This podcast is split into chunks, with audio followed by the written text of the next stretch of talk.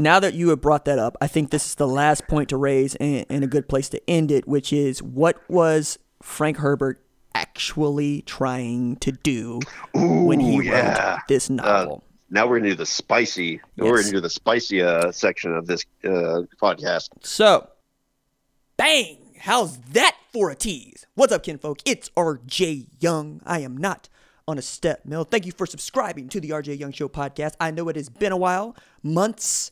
We talked about Loki last, and it feels like that was, you know, six months ago because it almost actually was.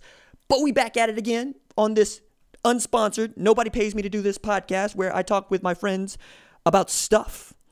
It's really what it's about. It's about stuff. It's whatever we're into, whatever I'm into, quite honestly, because many of these conversations, like I'm sure conversations that you have with your friends, we feel like we should record, we should have taped because other people would enjoy listening to them because we are such narcissists, quite honestly, to think that we can entertain the masses in such a way. And every now and again, there's a podcast that pops off where you're like, man, I could do that.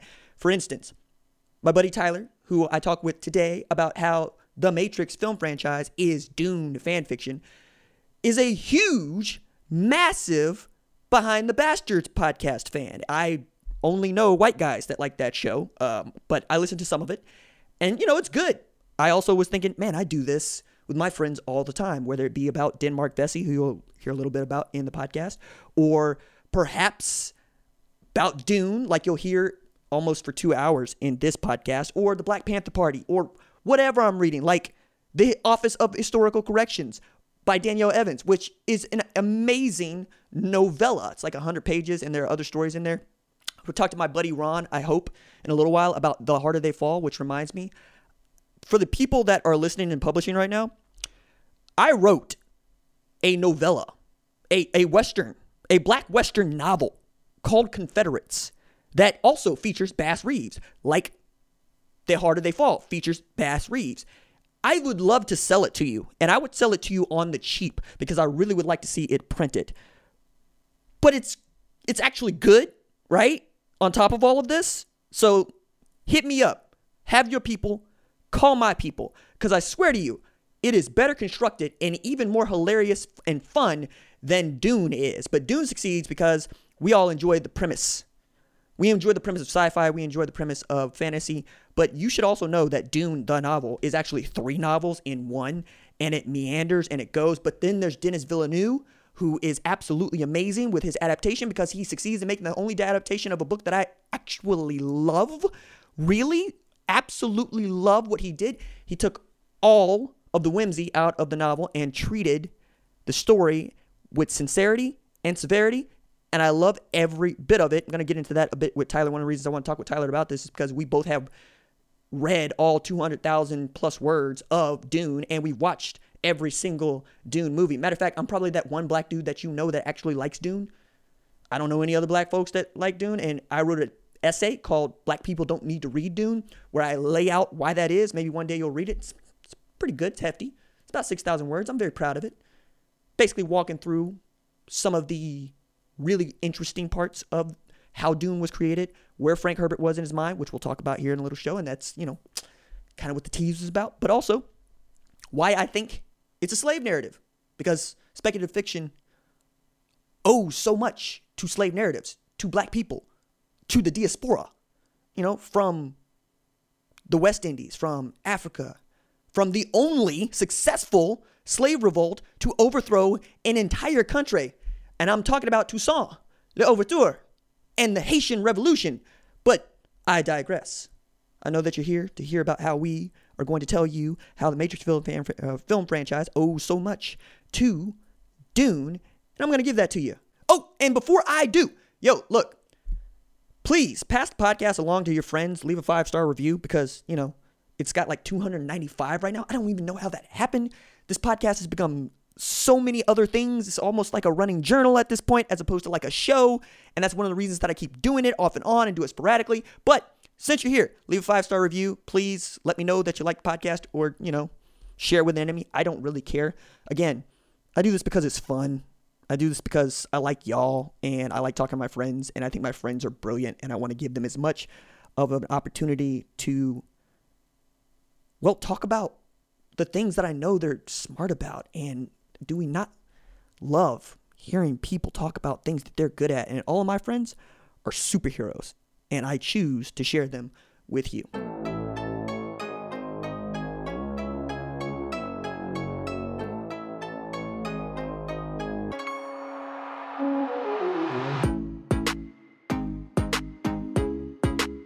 Yes, TikTok is going to ruin everything.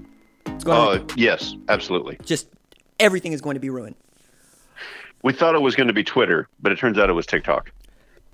Y- well, uh, seeing as you can share TikToks to Twitter now, That's and that's and that's how TikTok will be the one to ruin it. Uh, it uses everybody else for its. Uh, but as a Ammunition. form of short form comedy, I don't know that I've ever seen such absolute amazing stuff. Glorious to behold. and has to be on TikTok. It has to be like I don't know. I think I yes I do know why it's TikTok, and we could go into the technical reasons as to why. But are we better as a society for being able to experience this glorious humor, this tragic comedy, or is it just you know delaying the inevitable anyway because the singularity is fast approaching?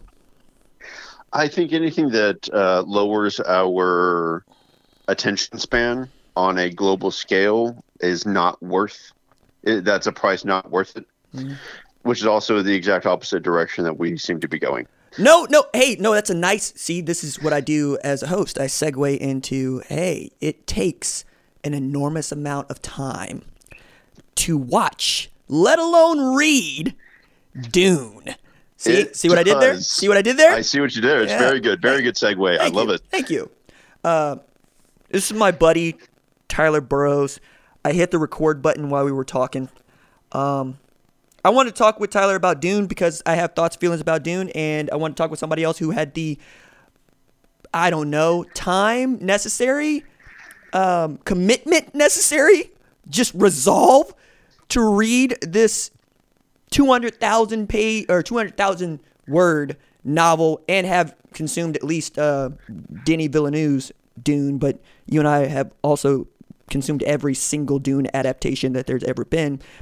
And I have these thoughts and opinions about it, and you have these thoughts and opinions about it, but I kind of wanted to start with this one thing that was, I think, on both of our brains, which is it. It's it.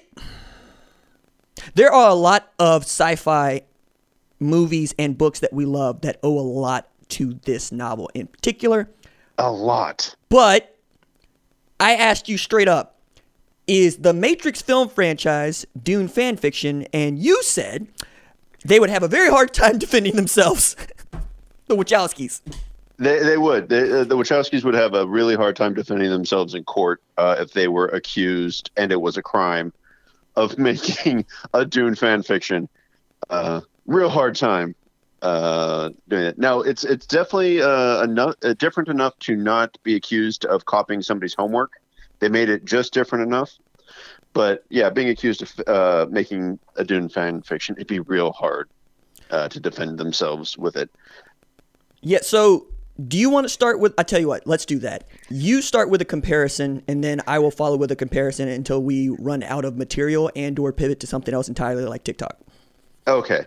Uh, I would like to go with the setting first off. So this would have to be the Matrix would have to be uh, it be pre Butlerian jihad because the, the machines are still on top, right? And however, it seems to be the say like history repeating itself. The Butlerian jihad eventually happens sa- the same way the Matrix people are saved for this go around. And I'm, I'm reading the Matrix uh, correctly, right? This is this just this cycle. Like every cycle is the different, but also is different, but also the same, right? Yes. So the, the last cycle ends up being the Butlerian jihad. Uh, so you know, just history history is cyclical; it repeats itself, and uh, finally, the Butlerian jihad uh, breaks orbit. But this is a story somewhere in the middle of it that also mimics the greater uh, the greater arc. Yeah, I think before the idea of the Butlerian Jihad was uh, really stretched out to just try to find out what Frank was thinking about there. If I were to go into the Wachowskis' brains, it's like, oh, this part at the front of the novel where everything actually goes to hell. I would love to be able to explore just what that looks like. And that is why we're calling it fan fiction, right? It comes out of some other, but it's not fan fiction in the strict sense in that you're taking the same characters and making a different sort of uh, story altogether based on what you would like to see happen to those characters as opposed to what the original author of that uh, had done. So, like, for instance, for those of y'all that just don't get with fan fiction, I understand why you don't. It's it's as dense as anime. it's it's like if instead of Harry Potter becoming the dude that you know makes everything okay, he turns into Voldemort, and then what does that look like, right? Um, and I think that's interesting. But to Tyler's point about the Butlerian Jihad, um, I wrote an essay. It's a long essay about how black people don't really need to read Dune, and maybe one day you'll read it, maybe one day you won't. But I'm gonna basically, uh, you're wrong about this for just a second, uh, Tyler. And by, by you're wrong about this, I, uh, I don't mean that. I mean I mean the podcast. You're wrong about. That's that's what I mean. right. Okay, all right, my bad. Like I, How ugh. dare you? right? Exactly. Um, okay, so the name Butlerian is likely an allusion to Samuel Butler's 1872 novel, which I can't pronounce, but is spelled E R E W H O N. You want to give that a shot, Tyler? Uh, Erewhon. Erewhon. Well, let's go with that. I like the sound of that. That is not how it, it goes in my head. Erewhon, in which features a people who destroyed machines because they feared they might one day be killed by fast evolving machines. Now, Herbert's son, Frank Herbert, that is, who wrote Dune, and the guy who writes the TV spinoffs collaborated on their Butlerian Jihad, but neither one is Frank, and I don't care to read nor heed a damned word of their fanfic anymore than I want to read yours. Though Frank might have, right? Because when I found the Encyclopedia of Dune, which absolutely exists and is called exactly that, I was incredulous until I learned that Frank wrote the goddamn forward to this Encyclopedia of Dune. yeah. Just It's a like, few years this before. collection of hypotheticals and fan fiction and people just uh, making shit up. Right, and it ge- it gets better for me though, because he writes this, and this is this really perturbed me. As the first Dune fan, I give this encyclopedia my delighted approval, although I hold my own counsel on some of the issues still to be explored as the chronicles unfold. Way to clear that up, Frank. Way to clear that right Yeah. up. Th- thanks. Thanks for making that crystal clear uh, on which things that you want to hold your own counsel on. I gotta, I got, I gotta dunk on Frank right quick, just as I dunk on most writers when I say this. So please allow me. Not only did he not clear that up, I can only assume Frank, like so many of us writers, who metaphorically step into the middle of traffic, pull down our pants, and say, "Look at me," was flattered that someone might stare. I, I just he's like, oh, you wrote fan fiction? No, I don't, I don't, I don't agree with it, but I love it. Like what? No. Uh, so I wanted to walk out that Butlerian jihad but bit, but like the the, Yeah. the setting and the premise, I think you're right because the thing that I found to be most supportive of this particular connection is that later in the novel, because I'm I'm I'm me, so I reread the novel last week, um, all of it. I'm not proud of it, but it is a thing that I did. And this is going to be a fun uh, dichotomy because I haven't read it in at least 10 years. Oh, really? Uh, so it will be. Uh, it will be. You'll have it fresh, and then I'll have my vague recollections, but also a lot of Wikipedia reading on all of the other words that were written about Dune. Oh yeah, no, like and and I took notes, right? Because I'm I'm me, and then I write the essay, so I know what I think. But there's a there's a note at the end of the of the end of the novel when uh, a couple of the guild dudes are just trying to maintain some sense of power structure so that the spice doesn't go anywhere. And at this point in the novel, uh, spoilers for anybody that hasn't read it or doesn't know how Dune ends your man Paul Atreides looks at them dead in the eye and says, "I will blow all the spice up if you do not shut up right now." And they All look they look at him and they ask him straight up, "Are you mad? Like like like are you are you crazy? It will you will destroy the entire universe." It's like, "No, actually, uh, I'll destroy Arrakis, but I will also destroy your main t- uh, your main means of making money and this thing that you are hooked on like heroin spice which powers uh, intergalactic space travel and they are the only people that can do it but in doing so you basically are saying that the planets in this intergalactic imperium are no longer connected right so in the butlerian jihad or before it i should say before the butlerian jihad earth as we know it is isolated, right? In the Matrix. Coming after this, when they discover spice on Arrakis, somehow they get there. I don't know how. That's the part that I really want to see laid out Real here. slow. right? like- Just- no, like that's is that not a little bit frustrating in that nobody has actually come up with the ways in which you get to Arrakis or where Arrakis is in relation to Earth? that is not a generational colony ship. No, Like it's fired out, fired out into the ether uh, for, and then like, I don't think there's enough millennia that pass by in the entire um, it's in for- the entire timeline to really be able to fit that in there. But it's also one of the things like, well, it needs to have happened. it's 4,000 no, excuse me, it is 8,000 years from today. So the the story picks up with Paul Atreides at 15 years old in 10191. That's the year. Just a real 10,191. go-getter teenager, that guy. Oh man, you know, you know what you can do when you are born in as a highborn, and you know you're the only son of a duke, and then you're endowed with these ridiculously overwrought selective breeding eugenic powers. You can do a lot at 15, honestly. You know. By the way, a thing that does not get like talked about enough in Dune, and I want to see how Denis Villeneuve does this in part two. There's a good four years that goes by from the beginning of this journey to where Dune ends. So you got to age Timothée Chalamet, or you got to act as if that doesn't matter. and it's going to be difficult because uh, I don't, I have no idea how old, old he actually is, but he could be a 14 year old just about to go into high school, and he might keep that face for way too long.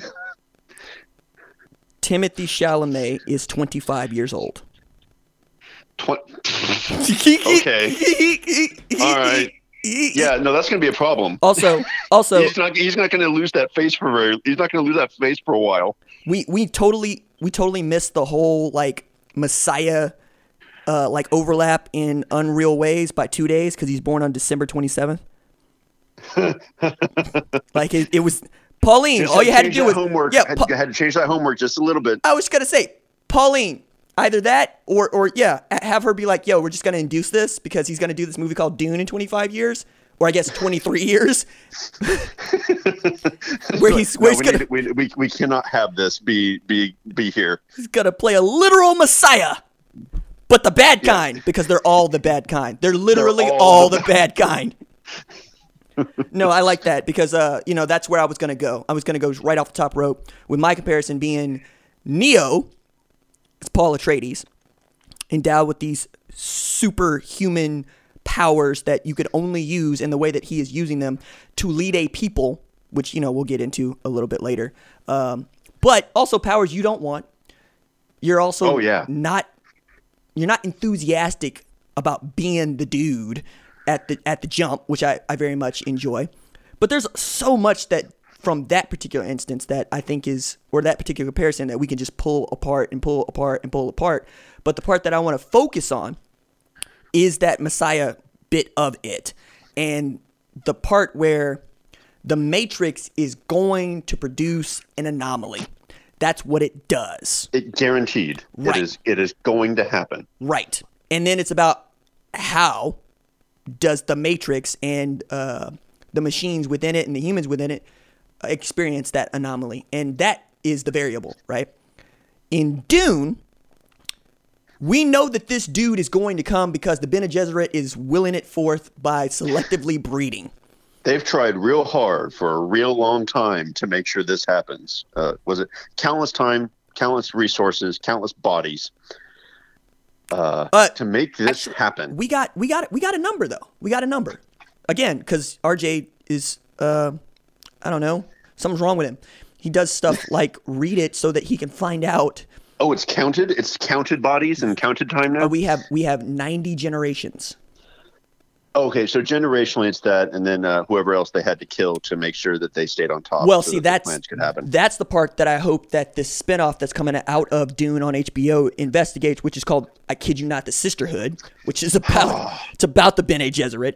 But the thing that I really enjoyed about that is, yeah, this was always going to happen, but because Jessica went rogue and apparently willed a son into existence like that that's the part that nobody actually wants to like parse is Leto wanted a boy because Leto needs a boy to keep, you know, his place in the Imperium because the patriarchy even 8,000 years from now is very much alive Yep, not and well. a solved. Yep, not a solved. Uh, not a solved issue. Also in there, Jessica, again spoilers for anybody that didn't read the novel or doesn't know how Dune goes, is the bastardess, a, a word that Frank used. it's like, well, I guess that's technically convey. I guess that technically conveys the meaning. Right. But sure, let's do this. uh, bastardess of Baron Vladimir Harkonnen, which means sh- she's ducal, she's royalty. Yeah. If if if only he would be like, nah, forget all of this. My daughter is going to run stuff now, and, and then see what happens there. Because there were there's there's another there's fanfic here of of Vladimir Harkonnen not being such a bad dude, right? Yeah, tr- some traditional uh, fan fiction. Right. The story that was told and taking it off a different fork. Right. So there's that, but instead, she is quite literally concubine, a kept Yeah, woman. like, it's the terms right there. It is. It's on the page, defined. She is a concubine. and her express purpose, her only purpose in life, was to give Leto Atreides a boy. Okay. Uh, We could spend some time on that, but I like getting to the part where she knows she's supposed to have a girl because the Bene Gesserit told her, Your job as a Bene Gesserit is to have a girl. Now, Your job is to not do your job, right. but almost get there. But that girl was supposed to marry and have babies with Fade Ratha Harkonnen. Again, for the people that haven't uh, read the novel, Feyd is Baron Vladimir Harkonnen's favorite nephew, and uh, we're first introduced to him in the novel having killed his 100th slave in combat on Giedi Prime. It's a real hard path for that next generation. Oh, but but and then from there you're supposed to get what the Bene Gesserit call the Kwisatz Haderach or Haderach. Let me say that again. Kwisatz Haderach. I like the way that Charlotte Rampling says it in the movie best. She's she's nailing these pronunciations by the way. Like I had been saying Gom Jabbar for like I don't know, 15 years, mm-hmm. however long, mm-hmm. and she just nails it. Like she's Gom Jabbar, and I'm like, whatever. I love you as Reverend Mother Helen Yeah. oh no, excuse me, Gaius Helen Mohiam. See again, it's it's right there. It's right there. I've done I've done the reading to be ready for today. Yeah. Not that. Not not just the old lady.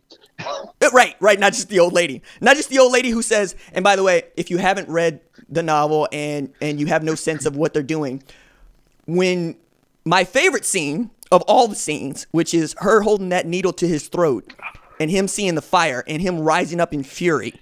Uh, how how dare you? When she says, "Goodbye, young human. I hope you mm-hmm. live." I was dying. I was like, I. Denis Villeneuve 100% gave this this stupid story, which is told whimsically and stupidly, severity and sincerity. And I could not love him more for that. Like, he chose to try to do this straight up and give it gravitas. And my God, I did not know that I wanted this. Yeah, real. She's real severe, extremely intimidating. Uh, in the in the in this in this uh, version of her. Uh, well, and that's mostly everybody. So like, the, getting back to Lady Jessica, right, who wills this child into being. I'm also looking at her going, "Oh, so you just you wanted to be the mama of the Messiah. That's what you wanted." And I wanted to see them like ruthlessly carry that out because you see aspects of that throughout the novel as she's uh, you know becoming Fremen and so forth. Um, but I also like that all the while Paul's like, "You mess with my mama, I'm gonna kill you." Like, Yeah. that part is universal for everybody. Don't be talking about my mama. like, Yep. Don't don't mess with my mama. Uh, bad things will happen. and I wanted to know who is that for Neo? Oh man. Um, I mean, I think it gets folded in eventually. We we, can, we have the second movie for that. Like that kind of gets folded into Trinity. Okay. uh, in my opinion, because he did think he did something he wasn't supposed to.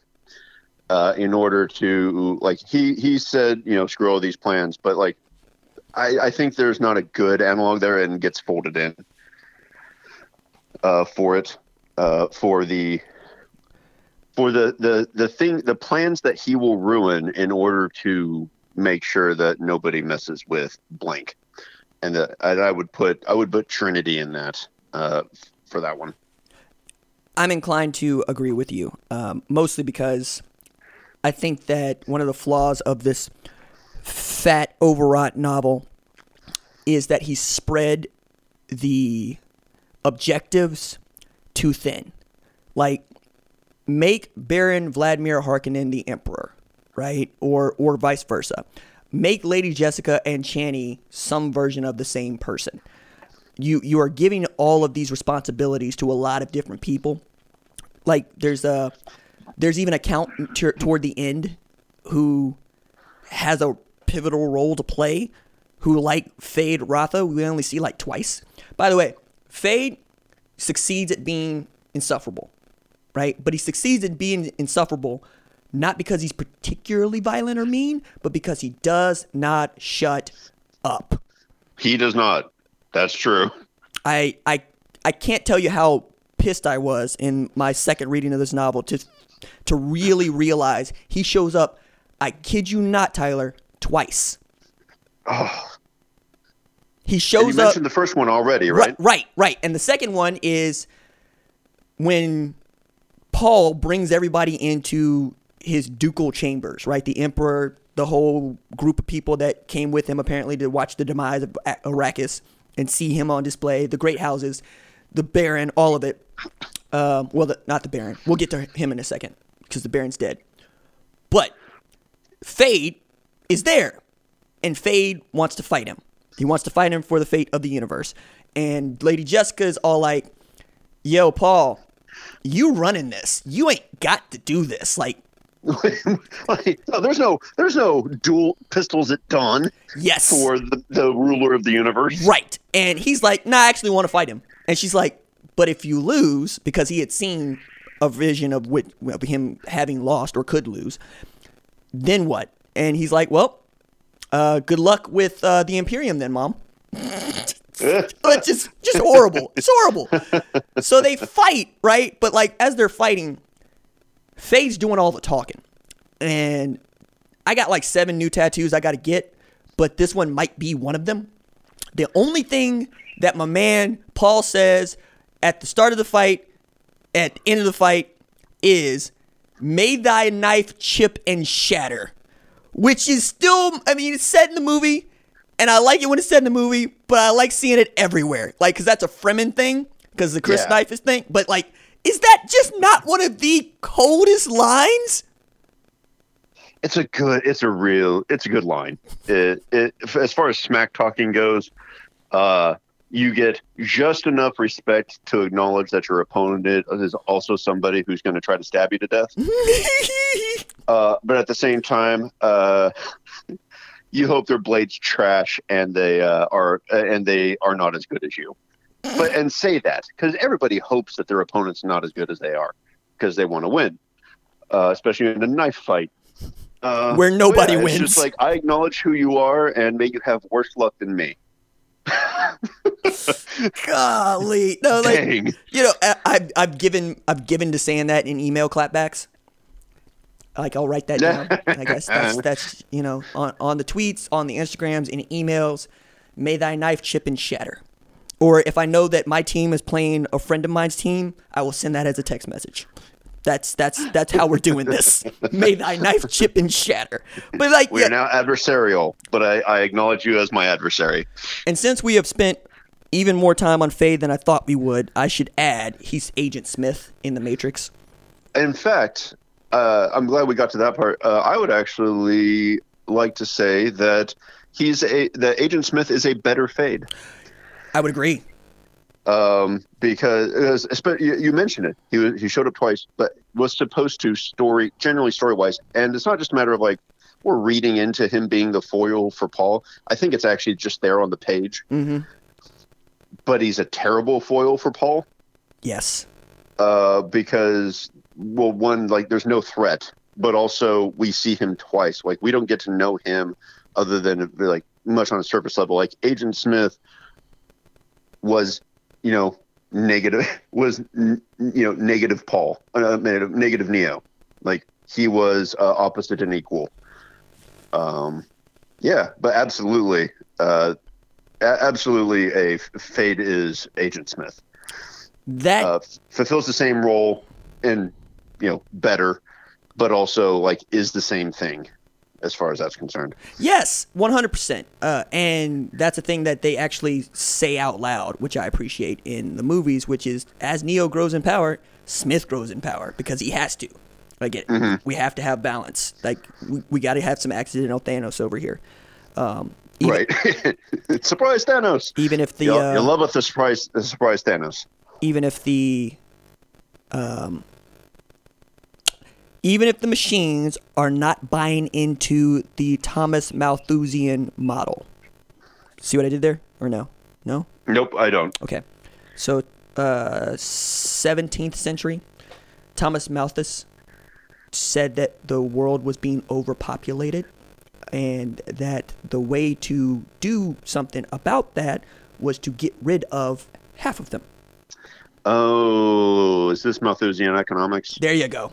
I've heard the term, and the, okay, it's the get rid of pe- get rid of people because Right. people uh, consume resources. Got but it. but they also did this other thing where they were like, "Hey, make poor people not poor." Then, like like and that and that, Oh, that can't have that part. Right, whoa, right. whoa, whoa, whoa. right that that part gets conveniently missed um, because every time when it comes to resources, no, we just got to kill people. That's just that's just what we got to do. As a matter of fact, um, I'm playing with this idea, even in this essay that y'all may or may not read, where I can, if I squint, Tyler, if I squint because I'm me, I can see Denmark Vesey in Paul Atreides. Um, I mean this sincerely. Do you know who Denmark Vesey is? No, I don't. Okay. Denmark Vesey was going to lead the largest slave rebellion in history in the United States.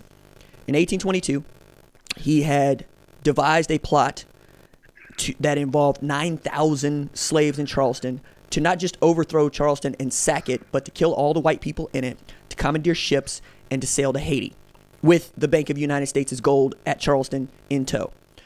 Okay. And he thought Going, of him going for the big push, like the total. Right. Yeah. He's a he's a remarkable dude. Um, like he was born a slave, was a slave for 17 years. Quite honestly, hit the lottery, bought his freedom from his master, who apparently was not an evil master, but was still a slave master, um, and then worked free from about 1800 till 1822, and about 50, 60 years old, decided, nah, enough of these white folks en- en- enough of this slavery stuff. And there was there was a there were all the principles in place, kind of like Atreides, uh, for this to happen. In that you underestimate just how valuable it is to have more people than they do. So like one of the things in in the Denis Villeneuve movie that they outline is that there are more Fremen than the Harkonnens thought. They thought there were fifty thousand. There are millions. In Yeah, 1820, way more. Like an Yes. absurd amount more. an absurd amount more. In 1822 in Charleston, South Carolina, uh, or I should say the 1820 census, you have about 19,000 white folks, right? It's not bad. You have 57,000 slaves. So you had all of these principles there, and then you had a charismatic leader who many people thought was a prophet, who many people thought was a Messiah, who could speak four languages, who could read and write, who could think uh, like a strategist, and who could rally troops spiritually and uh, practically. I mean, they had battalions, dude. Like they, this column is going to attack this place. This column's going to attack this place. This person's going to assassinate the governor. Like they had all that in place. So no like, mob, no, not an angry mob. uh, No. uprising. no, this is like two years of straight up planning. Um, and he even had a sorcerer on his team, dude named Gullah Jack, and and Gullah Jack was thought to be like uh, a shaman of sorts. If he told you that you weren't gonna die today, you weren't gonna die today, and he told a lot of people that they weren't gonna die on July 14th, 1822, when they had planned to do this, but they were sold out by uh, a mulatto house servant named Peter Prioleau, and that's why you know the greatest slave revolt that should have happened never happened. right, right, right. It, it's it's it's tragic because it didn't happen. But mm-hmm. with Atreides, the problem that I see that is everywhere is there isn't a good villain. It's kind of like watching Justice League Steppenwolf. I don't believe Steppenwolf when he talks No. right? And you need a good villain to sell your story. Because if your villain doesn't feel like he's a one to one capable of beating your hero, it's a bad story. I've quashed countless worlds. Like, I don't believe you. Right. Right. You know, and, and then the way that they they end up killing him, which is basically to say, hey, Superman can kill everybody. right. That was that like I hate that. I really do. And that's kind of how Paul Atreides is made to seem throughout this let me see. The mass market paperback that I have in my hand is 794 pages, and that's before we talk about the four appendices. Also, I side with uh, our friend Rond on this. Any novel that needs appendices is a bad novel. yeah. Appendices and glossary. Uh-uh. It's a it's a bad story. It's oh, oh yeah, I forgot about that. There's terminology back here. Like there, I'm learning stuff about these characters that I should have learned in the novel. Yeah. You know? If it was important, it should have been there. Yeah, yeah. Or just leave it up to chance instead of co-signing a goddamn encyclopedia, Frank. Co-signing with an asterisk. you know what else bothers me about that encyclopedia? You can't find it. It's out of print, and the people that have it want eight hundred dollars for it. Oh, so it's out of print and nobody's ever going to reprint it. Right. Uh, and I, I guess unless you know part two of this takes off, and even then they'll probably just make a new one. Well, I mean, like I have all of Frank Herbert's Dune novels, and and his son has been writing novels, which I hate. Um, I hate that he's writing them. I'm not going to read them because that ain't your property. That ain't your. Ain't. For me, this is like saying that I'm going to take over the Ford company that my daddy built, and saying that it's going to be run the, same way. No, it's not because you're not your daddy. It- it First like- off, no. Second off, you know maybe, but I'm just not interested. I, like man, oh my gosh, it's like I don't know. Uh, we're buying a brand here. Anyway, uh, we got there talking about uh, Trinity, and I wanted to. Again, I did the reading, so I'm going to give you this and see if this lines up with Chani or not. Because I think of Chani and Trinity as one to one, because love interest and fearsome warrior and whatnot. But she is doing a really great job of letting everybody know she is not to be trifled with either. Um, particularly such in such a case where there's a dude that wants to challenge uh, Paul for leader of the Fremen because that's that's how they do it. Like you, Yeah. you got to be the strongest among them to lead them. So dude comes up to him or comes up to her looking to fight him, and she says, "No, you'll fight me instead." And he says, "Well, I'm gonna kill you." She's like, "Mm, "Well, we'll see." exactly, exactly. And so she she kills him, and then she goes and tells Paul, "Hey, do you want to challenge you? I fought him instead. He's dead now." And he's like, "Wait a second, like that's that's that's against law. Like you you're supposed I'm supposed to fight that guy." And she says, "Well, seeing as I'm a woman, and nobody wants to lose to a woman to begin with." I only got to beat a couple of them for them to stop doing it, and if they know that they can't beat me, this sure as hell ain't gonna try you. And But I keep having to say yes, right? Right, Beca- uh, because they're personal. I mean, because they're personal. Like you'll find me instead. It's like ah, I can't, can't let this woman beat me, or or talk me down, and then they lose because she's just better. Right. Uh, so here we go. Uh, this is page 619 of my edition. Um, he was not worthy, Usul. I not disturb your meditations with the likes of him. She moved closer, looking at him out of the corner of her eyes, dropping her voice so that only he might hear. And beloved, when it's learned that a challenger may face me, italicized, and be brought to shameful death by Muad'Dib's woman, there'll be fewer challengers. Just smooth out those ripples Right. before they get bad. and she's right. So, like, what I thought of when I read that part was uh, Matrix Revolutions, uh, where Trinity and Morpheus go up to, you know, uh, the Wachowskis' wet dream of a rave club, and and she threatens the Merovingi and says, "All right, I'm done playing. Either you tell me where he is, or I'm going to shoot you in the face." and there's all these guns that are pointed at everybody, and the Merovingi's like, "You won't kill us because you don't want to die." And then it takes uh, Persephone, his wife, to be like, "No, she'll do it." She, oh no, she she is not playing. Right, she's way past caring right now. you better just tell her where where he is. And I was Just- thinking, Just tell her because she she's not here to play. no, she's not. And that was like, I was thinking again, fan fiction. What if she doesn't say anything? What if what if Persephone just knows this is gonna happen and says, "To hell with it," right? I would really I like mean- to see that. That would be, that would be a, another lovely fork to go go down because she uh, love hates her husband. Uh, it's like you know what, this is fine. Let let his mouth get him in trouble. Uh, let, let his mouth get get him a bullet in the head. Uh, if I get one too, you know, worth it. And, and you know, the whole time you're thinking, Matrix is just gonna start over again anyway. Like, like Like uh, we'll probably get here again, or uh, you know, if not, eh, so be it. God. Because you know, I was uh, the Merovingian, uh, as you know, fun of a uh, power broker as he is, is an exile in the Matrix. Yes. So like, there's got to be some sort of misery in there. So like, Persephone's probably like, "Nah, it's okay." just, just absolutely, just nihilistic. Eh. No, she and she's been doing that, right? Because like we see that in Reloaded. Like we first get to see her.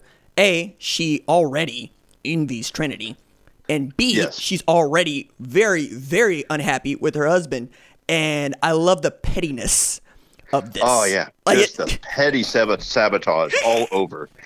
and I'm like, oh, okay, this is how I know y'all are married, and nothing's ever gonna really separate the two of you. This is a very royal wedding.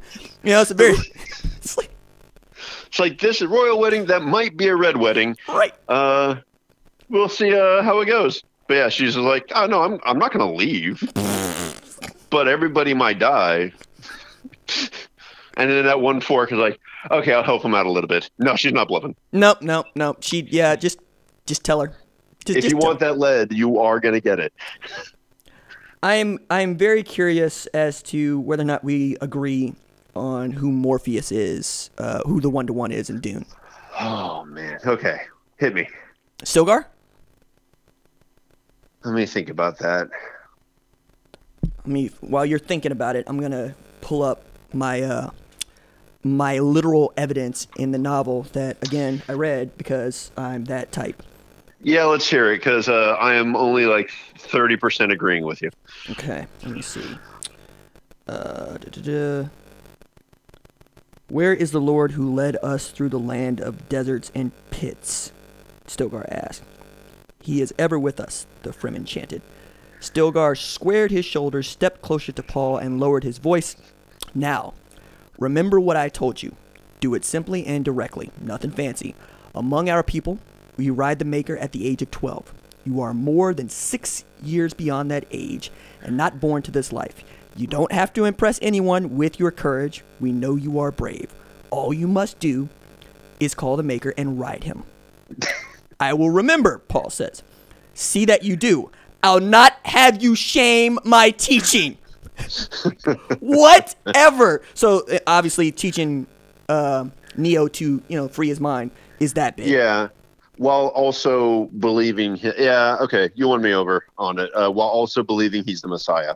Yes, while Like, also believing hey. he's the Messiah. he he's uh he's Space Jesus, but also Space Jesus needs to be told, taught how to tie his shoes.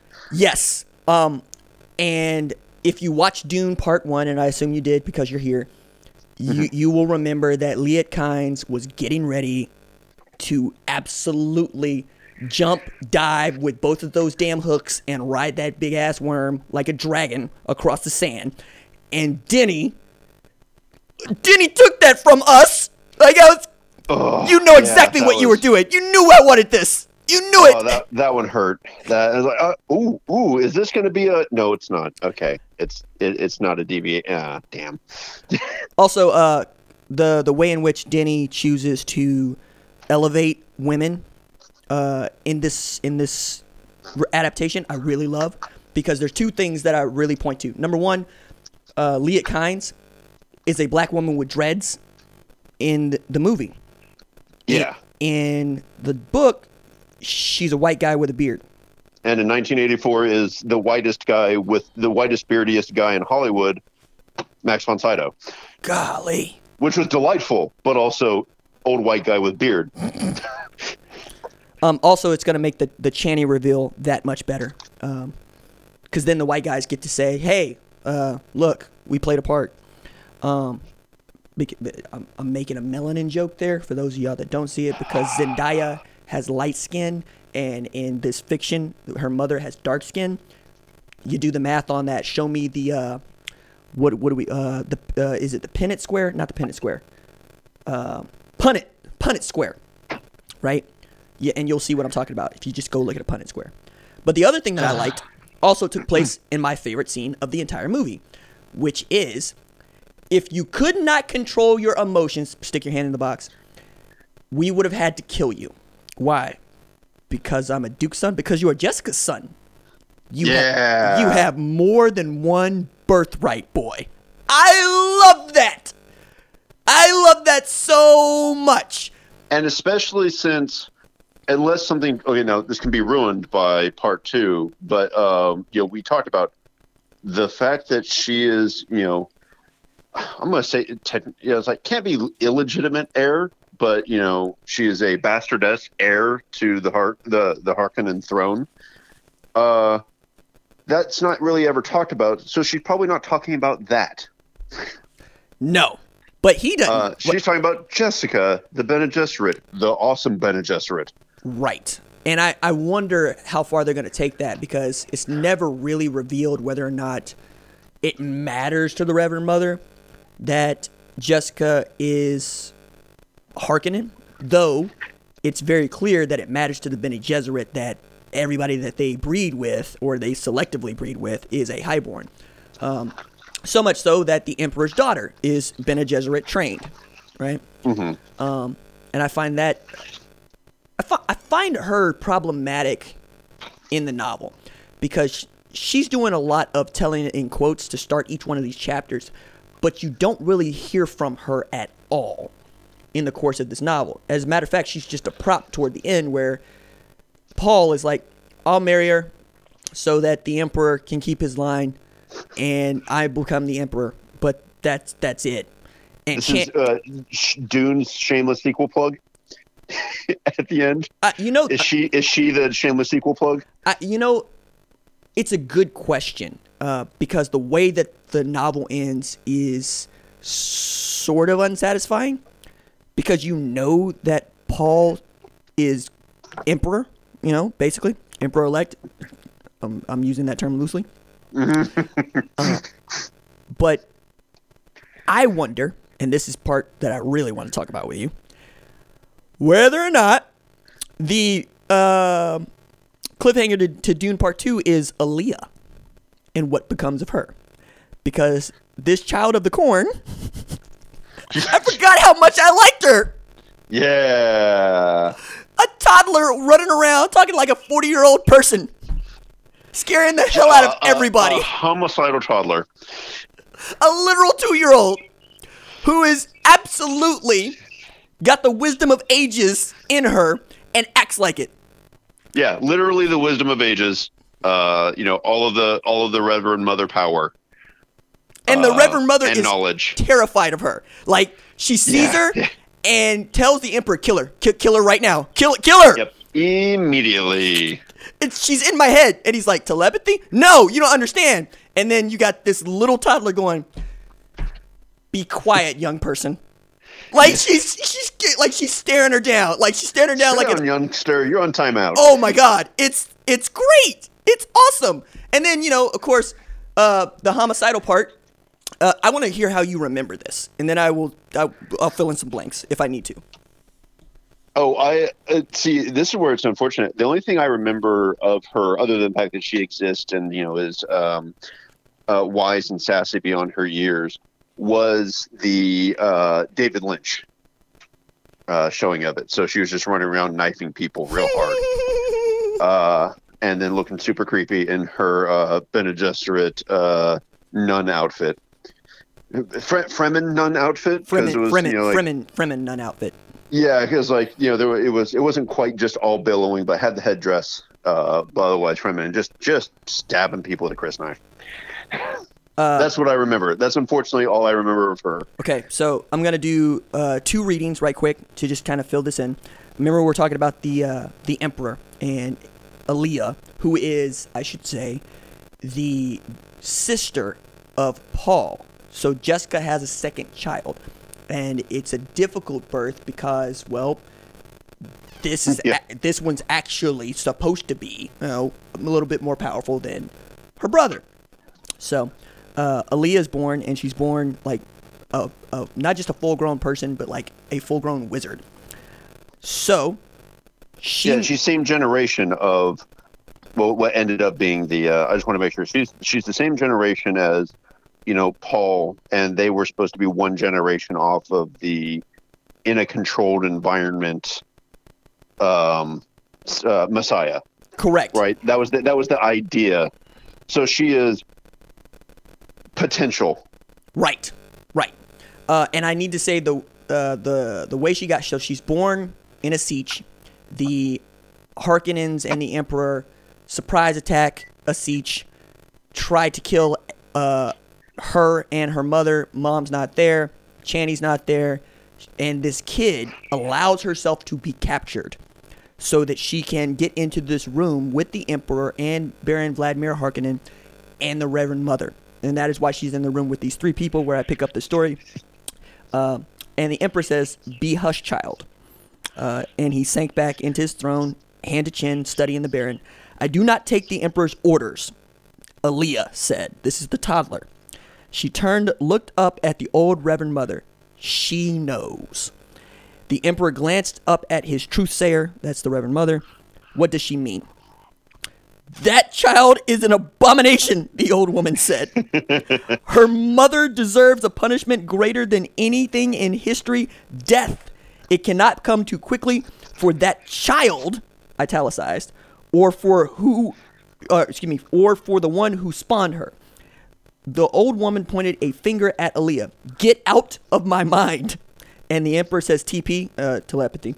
Um, and he snaps at her. It's like, what, what, what, what the hell are you talking about?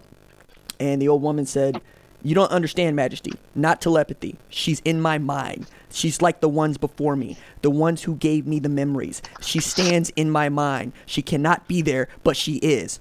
What others? The Emperor demanded. What's this nonsense? The old woman straightened, lowered her pointing hand. I said too much, but the fact remains that this child, who is not a child, must be destroyed. Long were we warned against such a one and how to prevent such a birth, but one of our own has betrayed us. You babble, old woman, Alia said. You don't know how it is, yet you rattle on like a purblind fool. Alia closed her eyes, took a deep breath, and held it. She's basically thinking too hard. Um, and then later they bring in the they bring the Baron back into the conversation, and Alia, feigning terror because they decide they got to kill her, kind of backs into her her uh, her grandfather, uh, Baron Harkonnen, and said, "Let me uh, let the storm have what it can take." She screamed and she backed into the Baron's arms. "I have her Majesty," Baron shouted. "Shall I dispatch her now?" Like so, he's getting ready to, to kill her and he hurled he hurled her to the floor, clutched his left arm, and then she said, "I'm sorry, grandfather. You have met the Atreides Gom Jabbar." She got to her feet, dropped a dark needle from her hand. Yeah. So it's and then later, later she goes around killing Fremen. Like that's that's something that Paul says. Like because like Jessica's like, "Where's my daughter?" And he says she's uh you know doing the Lord's work. she'll she'll come back when she's tired. She's fine. Right. And and it's like doing the Lord's work. Yeah, she's killing all the Harkonnen. Like, what do you expect? Like, it's, like, it's I'm not gonna stop her. Right, exactly. So I'm thinking, if I'm Denny, and knowing how he has been really good about treating this uh, this novel as if everything is serious, that's where I would I would posit in your mind, or in the audience's mind, this thought that perhaps Alia looks around at all of this and goes, "Nah, I can do better. I don't actually need any of you. I'm I'm actually Malachi from the Children of the Corn." He's like, no, I don't. I don't need any of this. And if you if you read ahead, I think you'll see uh, she's not a good person. Matter of fact, she was Alita, or Alita, Alia, the huntress of Arrakis, Alita of the knife. Like she's got all Yeah. these violent names. Yeah, all of these names that you don't get from being a uh, a, a a suave political person. Just a nice, you know, not a just a treat to be in a room with. Uh, you don't get those. You don't get those nicknames from that. No, and yet, you know, he's got kids, or he's gonna have more kids because oh, that's the thing. When they break into the siege, they don't succeed in killing her. They do succeed in killing Paul's kid, Chani's kid, and that is what sends Paul Atreides over the deep end. In that, okay, everybody can die. And by everybody can die, I don't mean like he's taking it as like uh, uh, a reality. Like, no, I can, I can and will kill everybody I have to. Yeah, uh, was the I'm going to steal a since we're talking, you know, sometimes about the Matrix. I'm going to steal a line. There are levels of existence we're prepared to accept. Yes. uh, Paul will absolutely harm the vast majority of humanity. Uh, he won't kill all of it, but he will kill all of the power structure that exists. All of it. All of that dies. So, like they say, they're you know, kill the universe. It's their universe.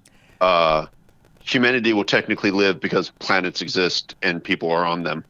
But it is, uh, yeah, he that just becomes. Was it? I have nothing left to lose. Yes, that's it. I have nothing left to lose, and I'm I'm interested to see how far they take that because you know Children of Dune exist, and as I understand it, Paul goes out because I haven't read that last week, uh, or I didn't read that last week. What? Right. You didn't. You Right. didn't have another I didn't I didn't I didn't read the the million words of this saga. weird.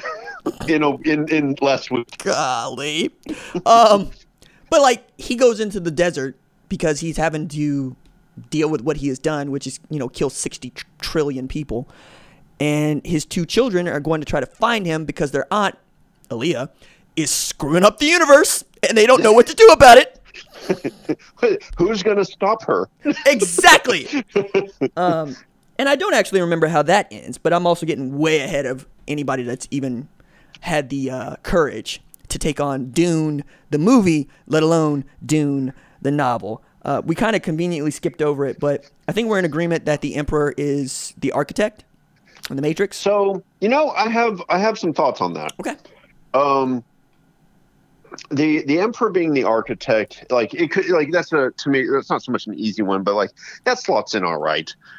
You know, he's the uh, you know he's the you know he's the the manager of all the things and not just Arrakis. But because of that point, like ha- him being in opposition, um, to well, it's like the emperor wanted Arrakis to be run correctly, and also you know wanted supreme wanted to maintain supreme power.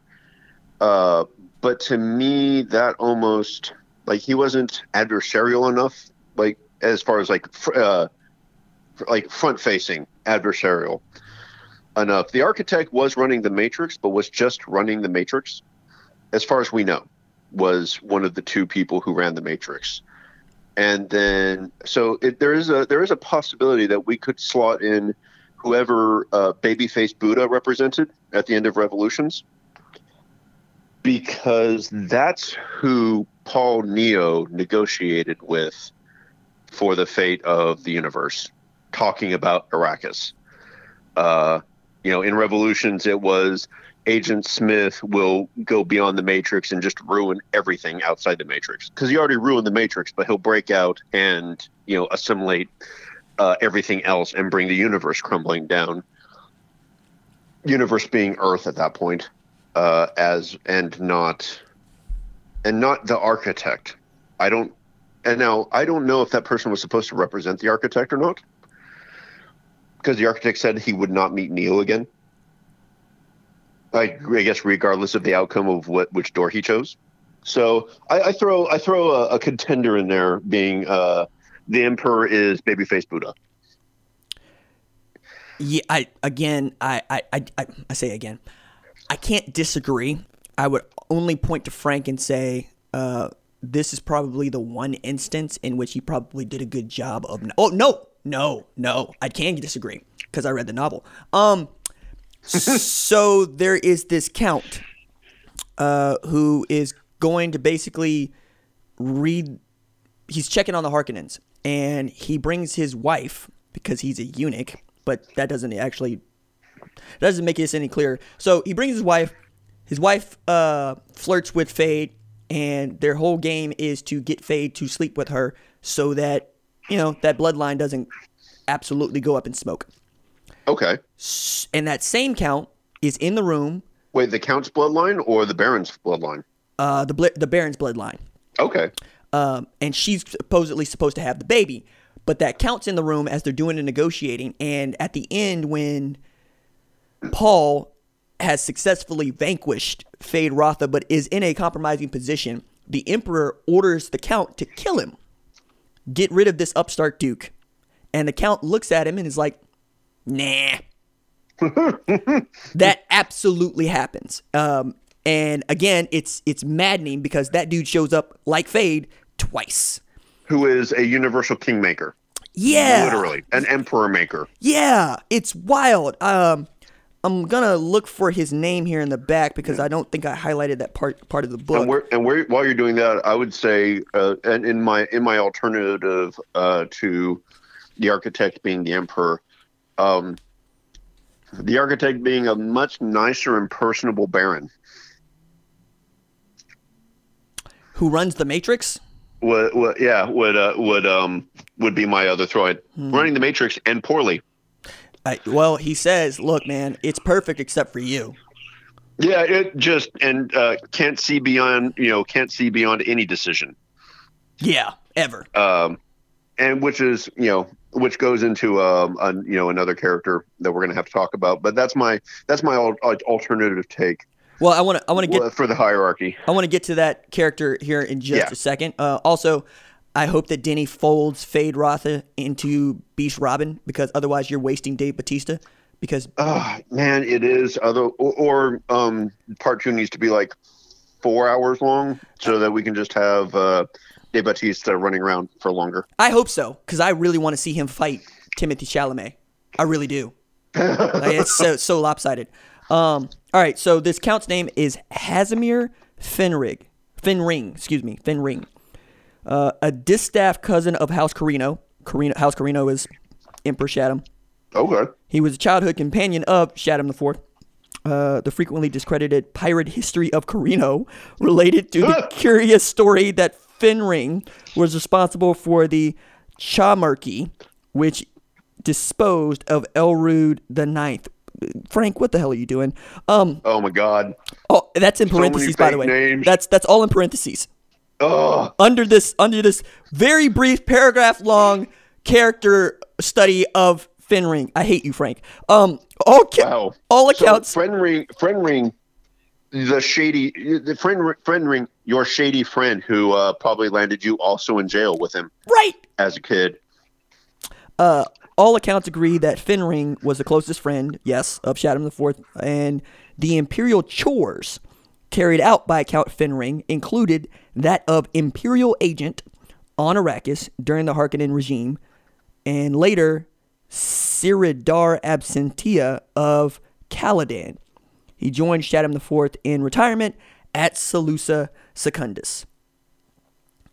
So, that dude. Okay, real. Uh, apparently, real friends. Even after that.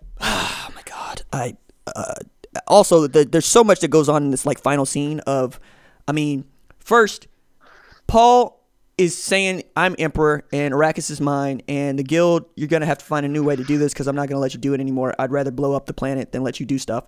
Um, also, Emperor Shaddam, I'm not actually gonna kill you. I'm just gonna force you into exile on your prison planet where you have created your prison mafia of absolute uh, space marines. Yeah. And uh, also, hey, Gurney Halleck, you're gonna be Earl of Caladan, whatever whatever the hell that means. And then it was like, Jessica's like, so what of me? And he's like, what do you want? It's like, I'd actually like Caladan. He's like, mm, I'll think about it. Like, like what? And then it was like, Damn. right. And then it was like, uh, and you, uh, daughter of Shaddam, princess, I'm gonna marry you. And then Chani's like, the fuck? That's, how you are. right? And and and he's like, "Eh, eh, eh, eh, chill out. You're my one and only. I swear it. You know that you're you're you you and me. We're at the hip. We're joined. This this is all business, This is some shoddy duct tape. right? Uh, And and, and she's looking around like, I don't I don't I don't like it. And then Jessica's like, it's fine. oh, right? Yeah. And I'm like, Jessica, how dare you? And, she, and it was one of those, I didn't like you to begin with, that you have to see how I lived. I'm fine with it. It's fine. And I'm like, so much, like, oh, okay. We we are spiting the face. right? And that's all of this. It's all spiting in the face. It's maddening. Like, the Fremen, the Fremen's whole religion is based on a lie. Like, I genuinely believe most religions, if not all religions, are based on a lie told by some other human being to make other human beings feel more comfortable in a universe that they cannot explain their being in. Yet, the Fremen believe it so much so that not only do they kill for it, but they become these fearsome desert warriors because I hate this part. There's this universal belief that a rough place makes you a, a harder person. Yeah, yeah, and that's that's all throughout the Fremen. But also, like I think we're we're we're hearing saying Zion in the Matrix is Arrakis for all intents and purposes, um, and they even have the cave scene, like the the cave scene, the the orgy cave scene in in Matrix Reloaded. They have that cavern cave scene in Dune. It's right there. Yeah. If anybody wants to see it. Which that puts uh, the Matrix and Zion as both uh, aspects of Arrakis, which I like. I like this idea um, because you know, like the Matrix is the most important thing in the universe. It's the power, uh, but also like you have the free thinkers that you know escaped, and they are in their you know they're in their caves over here. Uh, but also like the matrix houses like the city life or you know i guess the the imperial life on arrakis versus the arrakis life I don't hate That that. was just- I don't hate that. No, I don't hate that at all. Um, no, I like I yeah, I can get with that. I also can get with this idea of um that people aren't immediately trying to embrace Neo at every level, though they embrace him a little too friendly than to me because basically you're you're putting all your faith in Morpheus and Morpheus puts all his faith in him, so it transfers. But then you got Lock who's over there like hey uh, morpheus i know that you like this dude and I'm, I'm i'm watching this dude in the matrix do stuff but here on earth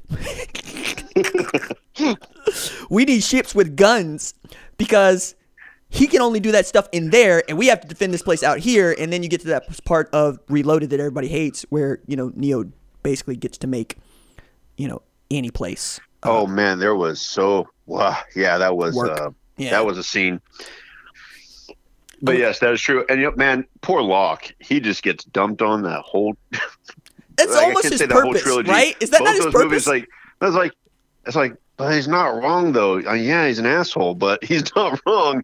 Also, it must have been maddening to talk to uh, old white guy, uh, one of the council. Actually, probably all of the council, but it's just like, yeah, no, uh, absolute faith, just a complete true believer. Uh, Mr. like Mr. Pragmatist must have just been like home life just must have been terrible. Just bringing work home with him all the time.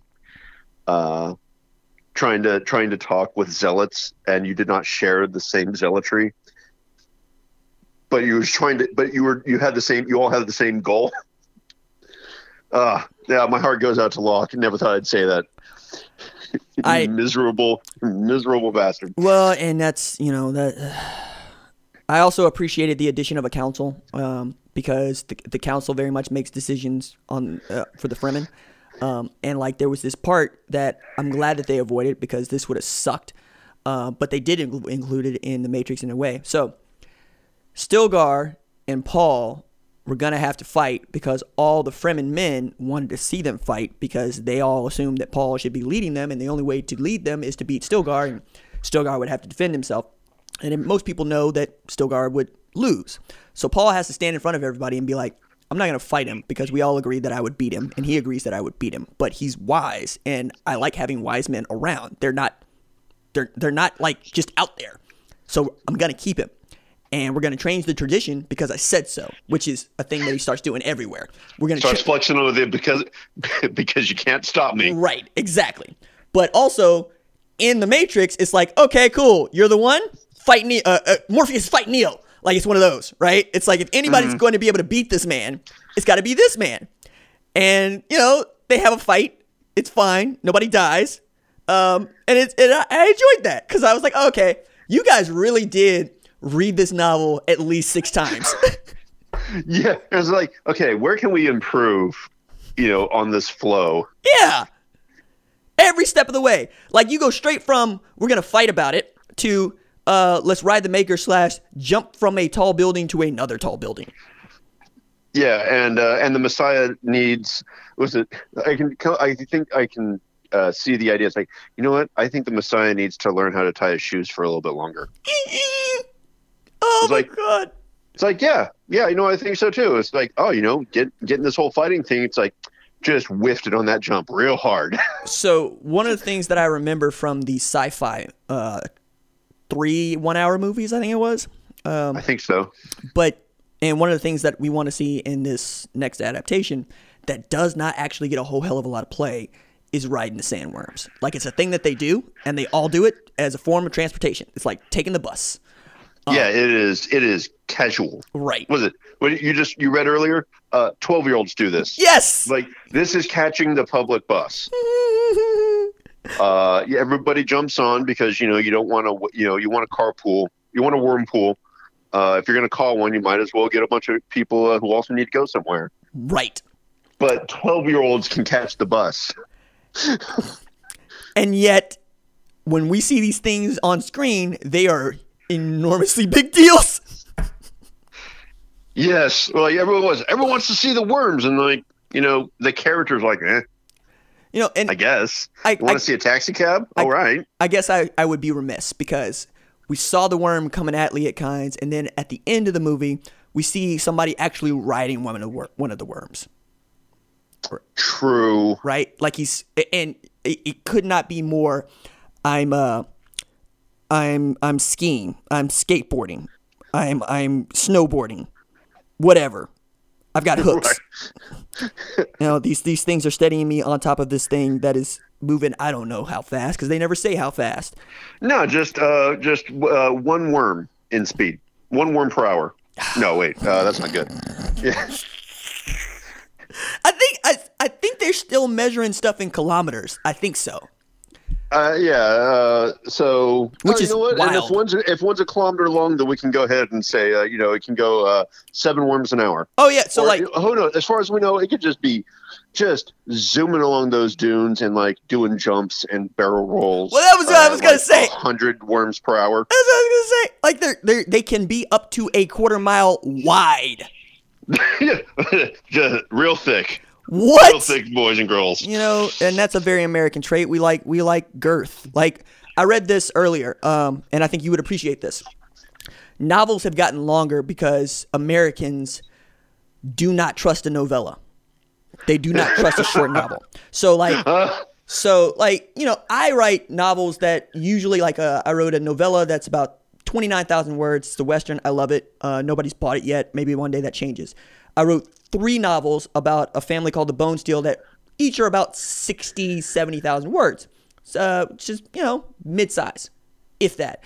But today, George R. R. Martin's last book, the last one he wrote, is 422,000 words. Okay? The entire Lord of the Rings trilogy is 400,000 words. The tome. Let's just go. Uh, we need to make sure the giant tome that is Lord of the Rings mm-hmm. Is shorter than the last book that George R. R. is Martin short. And boy, does Tolkien like his words. Right, right, and that's that's universal, right? And it, a lot of this has to do with how you know uh, the the written word as a story has been published. So, like 19th century, it was serialized. Matter of fact, Dune was serialized before Yeah, it was that's uh, true. right That's before true. it was uh, published. But like today, if I gave you a 160 page novel and told you it cost seventeen dollars, or I gave you a 320 page novel and told you it cost seventeen dollars, Americans particularly are going to buy the longer novel because they think that there is more entertainment to be had in that because it's going to span a longer amount of time to read. And I mean, and they're wrong in every way. But but but how do I convince them of that? Because they're like the supermarkets were the first to point this out. This is where we get mass market paperbacks. So like, if a supermarket was next to or a grocery store was next to a vocational school, they would say, "Give us sci-fi novels," because the they were that that good at being able to characterize and categorize the kind of people that patronize them. Um, but they also had said one of the things that we notice in groceries is that the bigger something seems to be, the better it performs for us. Like an unblemished apple that might be mid-size versus a big apple with a couple of blemishes. People are going to buy the bigger apple thinking they're going to get some sort of deal because they can just, you know, cut out those blemishes. With the novel, they said make it thicker. Make it shorter and fatter. It's like, but it's it's the same novel. Yeah, but they don't they don't they don't they don't either know that or they don't make that choice when they're making that choice. yeah, or it's like you know you can tell them that and you're like, yeah, but I don't care. Right. So like I have a special edition hardback Dune um, that's like 600 pages like total, and I have this paperback, and this paperback is absolute monster to try to read in the way that I try to read stuff because I try to read stuff while I am on a piece of cardio equipment, which means I use chip clips to hold open the pages, and I break a bunch, and I break a bunch of spines, right? Because I have to. Oh But- yeah, I mean, But hardbacks make that easier to do. Short, fat paperbacks, I almost think you hate me. listen, spines are meant to be broken, but also, yeah, I get you. Uh, just really dense. Uh, like you have to you you have to break the spine to to get the pages open enough. You and I talked about this uh, a little bit uh, in the lead up with uh, your paperback. You said it was seven hundred pages before the appendix. 794. Yeah, seven ninety four. Mine's four ninety two paperback. Uh, but also there's no there's not like an abridged version. 'Cause I'm not. I don't even know what you would abridge exactly. You'll drop a word and everything will go wrong. Um, because it would just be the wrong word. I'm not saying there aren't words that can be cut out. You could probably cut out a bunch, but you could also cut out words that will mess everything up. Uh, but like 492, and that's got to be font. They enlarged the font from like eight to ten to get some of that in there because mine also has the appendices.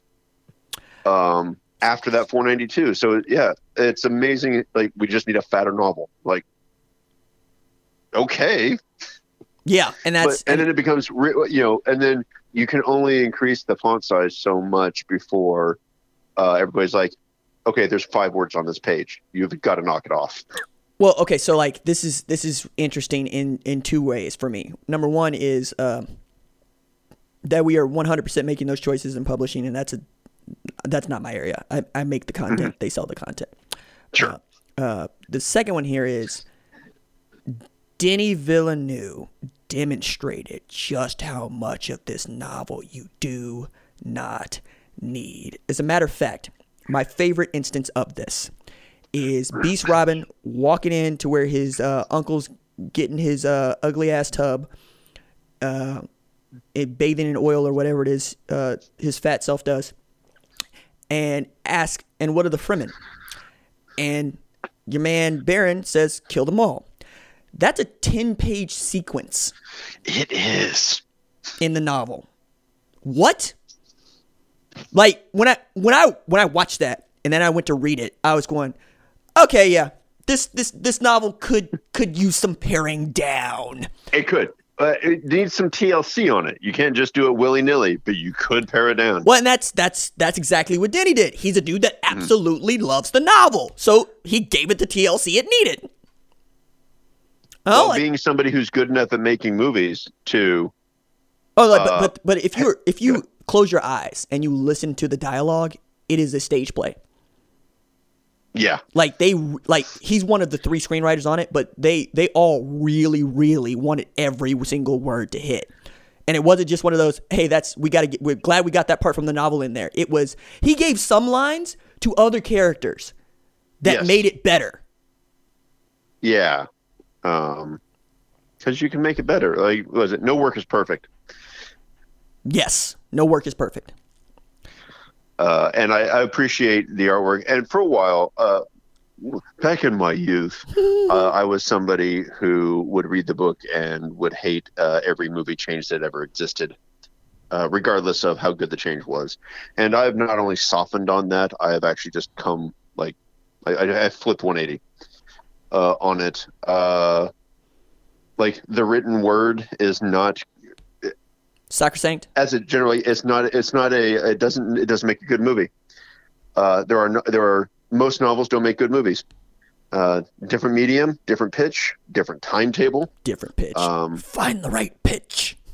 It's like you know got to get that. But um and sometimes go way off uh you know for the sake of a medium um i really enjoy I, Robot the novel uh it is super dry and basically a series of short stories uh i enjoy the movie I, Robot has nothing to do other than i think like four character names with the novel at all.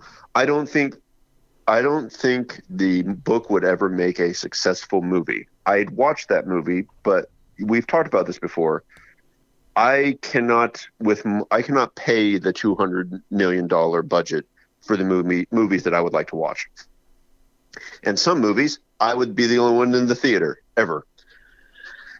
But uh, seeing somebody who can distill like like the gist, and that, that seems like I don't know, dismissive or uh, a little bit too short, but like the meaning of a scene or the meaning of like a series of scenes, and being able to convey that in a different way to fit a new medium uh, is something that I've grown to appreciate a lot. And so far, I feel he's been doing very well No, I and anybody and anybody that he's that's on on the team with him like you know for whatever team ever it, it's been doing that like phenomenally and like you said 10 pages for the ordering the execution of uh you know the locals on arrakis uh we get um a really like creepy atmospheric scene and a few lines of dialogue uh, that t- tell us everything we need to know and, and conveys the same like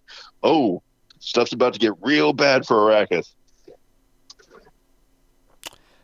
I think it's well said. Um, I, as as a person that writes the words, um, I'm always interested in how people consume an adaptation. Um, usually, they do a bad job because they don't care enough about, I think, the source material uh, because they are so in, in on their own vision of what the source material needs to be.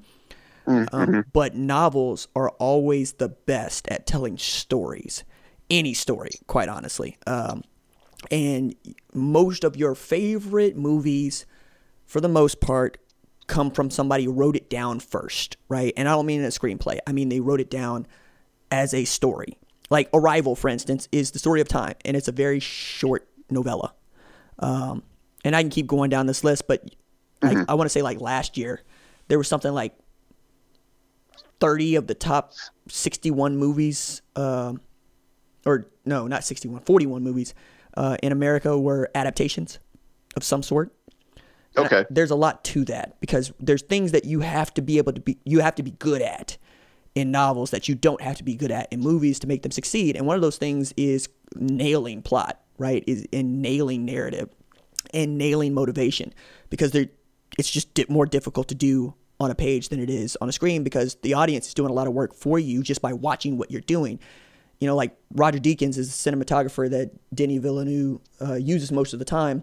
And when I first found Denny, it was uh, Sicario, and you know that's one of my favorite movies ever. And he's doing Taylor Sheridan is an outstanding screenwriter, and then you match that with an outstanding auteur who really loved the story. And every word hits and all the scenes speak for themselves right? They take on the dialogue for you. Like uh what was it watching uh leaving them leaving caladan to go to arrakis um half like two minutes into like this three and a half minute sequence of just mood and music and people no speaking laurel looks up at me and says is this a music video and I said, absolutely right, right? Because that's that's also a thing that Denny does, right? It's like, no, no, I can do I can do all that talking that you want to do, all that exposition. I can do all that in three minutes, and I can do it kick ass with this Hans Zimmer score. Watch this. And you're like, no, he did that. He totally did that because he's taking advantage of everything. He's taking advantage of the source material while also taking advantage of what he does well. He leaned into his strengths as a filmmaker which I don't think people do enough. I think people try to impart their vision on a thing as opposed to what am I good at? Because me as a writer, I'm good at telling, I'm good at criticism, I'm good at dialogue, right? I'm not good at description. I'm not good at painting a picture. It's just not a strength that I have. So why would I try to do more of that in service of the story I'm telling? Nah, nah. If I'm gonna do this, I'm gonna do it the best way I can while also acknowledging how much I love this thing that I am choosing to try to adapt. But I'm also not the kind of person that tries to adapt anything. I come from the Spike Lee branch of uh, creativity, which is to say, write your own shit, produce your own shit, and uh, you know, don't tell everybody else's story. Tell your own. Written, directed, starring, and uh, produced by Yeah, like that's yours truly. right. I mean, you know, like I don't like Spike Lee as an actor. I think he's bad, but it's his movie. Like it's Yeah, Malcolm X like is he, his he movie. Gets to do he gets to do that if he wants to. Yeah. it's, it's all it, it's his. Yeah, you know, and in that way, um, I'm sure that there's white guys out there that feel the same way about Kevin Smith. Um, I just I'm not that person. I, I don't like Kevin Smith stuff, but again, I'm not that person. Um, Tyler, what else do we need to cover? Uh, we need to cover uh, we need to cover Jessica. Okay. Um, I mean that that's certainly a thing uh, because we talked about because it uh, it ties in directly to you know who we who we feel uh, the Baron is or the Emperor for that matter is, and so Jessica, I believe you know like obviously Jessica is you know at first glance is going to be the Oracle, right? Yes. Um, because she is the the the guiding star uh, for this particular type of path, and she also willed the Messiah into existence. Uh, so my question is: Is this so for for fitting this in? Is this Jessica the Bene Gesserit?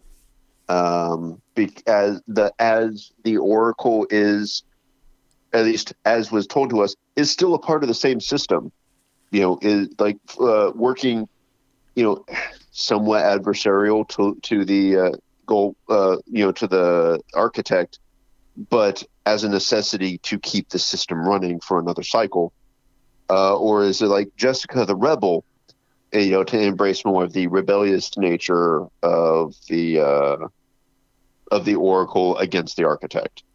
So or, or something else entirely. Uh, you know, is it is it way off? Like I said, it's it's the it's the one that first comes to mind. But I was wondering like which aspect would better fit if we were going to try and fit one aspect. Uh, as far as the uh, majority goes, is it you know because she is though she rebelled and you know she created um, uh, a homicidal toddler.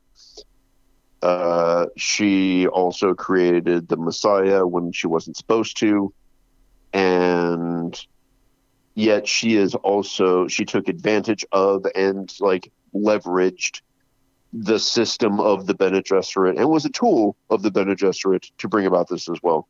So that's the that's what I, that's what I uh, that's what I like to talk about. Like, what do you think it would be like a, a better fit or like some some balance of both? No, I, I slotted her as the Oracle, straight up and down. Um, if uh, Jessica fact, the Rebel as the Oracle, um, in both or Jessica the Bene Gesserit as the Oracle. the the answer's both okay, because okay. she uh she has all these powers and this mysticism about her because of how she's trained, not because of uh who she was born to, right? Her her her daddy gave her up, and then she went to school, and she came out as Bene Gesserit. She becomes a rebel the moment that she decides to have a boy, and she follows through on that when they break from the Imperium uh, to join the Fremen. But I also wrote down a couple of instances where I thought that she uh, was the Oracle in the novel. So page six ninety seven on my of my book.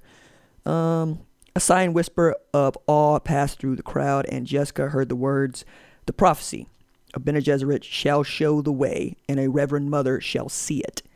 And from farther away, she shows us through her son. Um, she is the reverend mother for the Fremen. She's a Bene Gesserit to quite literally everybody else, right? Um, And for for for for Paul, she's all three. Like he's able to separate the three versions of his mother, being his mother, Bene Gesserit, and the Reverend Mother uh, of the Fremen. And then there are other incidents. Um, let me see. Hearing her son, 702 to 703, Jessica marveled at the awareness in him, the penetrating insight of his intelligence. Uh, Paul said, "My father had an instinct for his friends. He gave his love sparingly, but never without, uh, with never, but with never an error. His weakness lay in understanding, misunderstanding hatred. He thought anyone who hated Harkonnens could not betray him. He glanced at his mother. She knows this.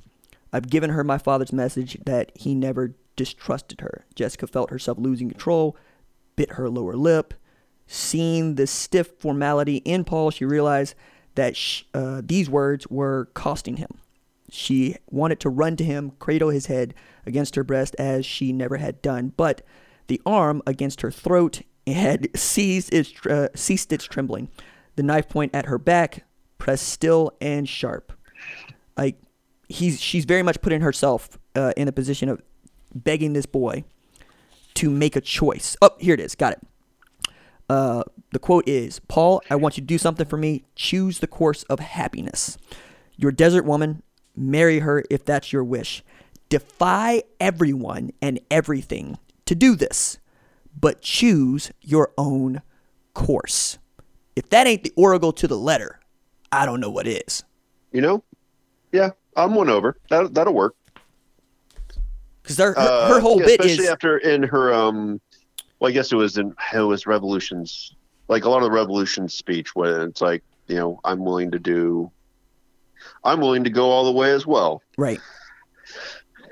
but also like hey, j- like do your own thing, Yeah, please like- do your own thing. like whatever, make your choices. Right. She's saying to him, like he's asking her what to do, and she's going, "What- "Whatever you want to do." And Yeah, he's like, whatever you want to do. and And, the ar- and there we go. And the architect being, you know, the idea of the architect being like, you're supposed to do this, but like he was never in the, uh, he was never, uh, until except for that one time, never able to talk to the architect. But the theory of the architect would be always, you do this, you know, you go by rote, "Right." uh, no choices, and she was uh, the embodiment of choice. So yeah, that fair enough. Yeah. That'll work. And again, if I had not been so obsessed with trying to root that part out, um, I wouldn't have marked those parts in the in the book because, uh, like, pre-spice is the Matrix. Uh, there's a deep in the cavern in like as a phrase. Um, oh yeah, there's uh, Gurney seems Paul uh, sees Paul as the one. Like he can because uh, you know, uh, spoilers. Gurney Halleck doesn't die in the in the siege of the Harkonnens. all right, right.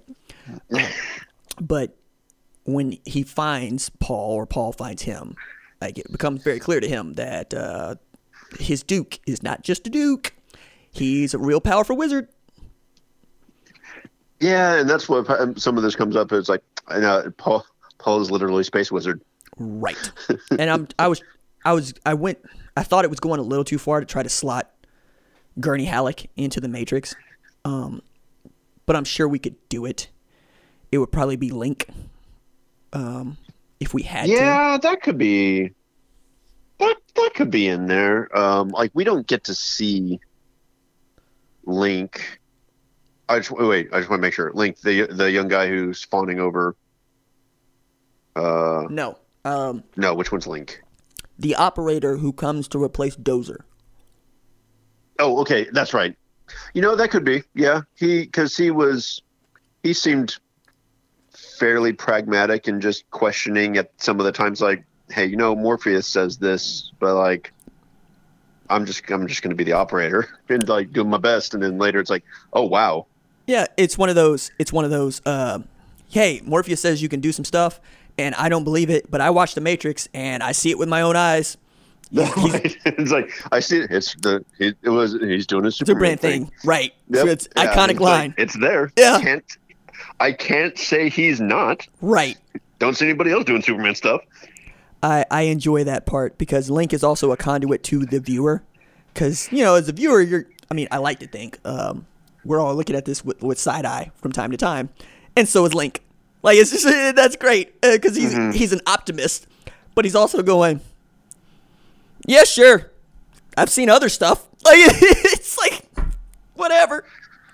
Yeah, it's one of those. Uh, I know there was some there's some strife involving the the character that he replaced, but it's also like it's not it's like I'm glad it happened, but I enjoy the replacement uh, for for that, uh, and did, did very well, um, in my opinion for it. But yeah, that's a good that's a good um, a slot in for that. I would I'd be willing to go with that. Uh, and then he comes, who's uh Oh no! Why is his brain? oh, Why, why is my brain forgotten his name?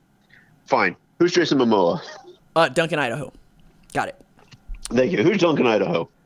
Oh God. Um. I, I don't. I don't know if uh, that. I think that would be for a part two, because well, that dude's dead. we'd, we'd probably have to wander into books that you don't want to read, and Oh. honestly, neither do I. Well, I, I'm at some point I'll probably get to him, but I've I've, I've since read two other books, like I, and I wrote the essay. Like I, I write these essays that I like to think could be published at any time at any place because I'm working stuff out. Uh, otherwise, it's just conversations like this that Tyler and uh, Mullins and Ron and Laurel have with me uh, over and over again all the time.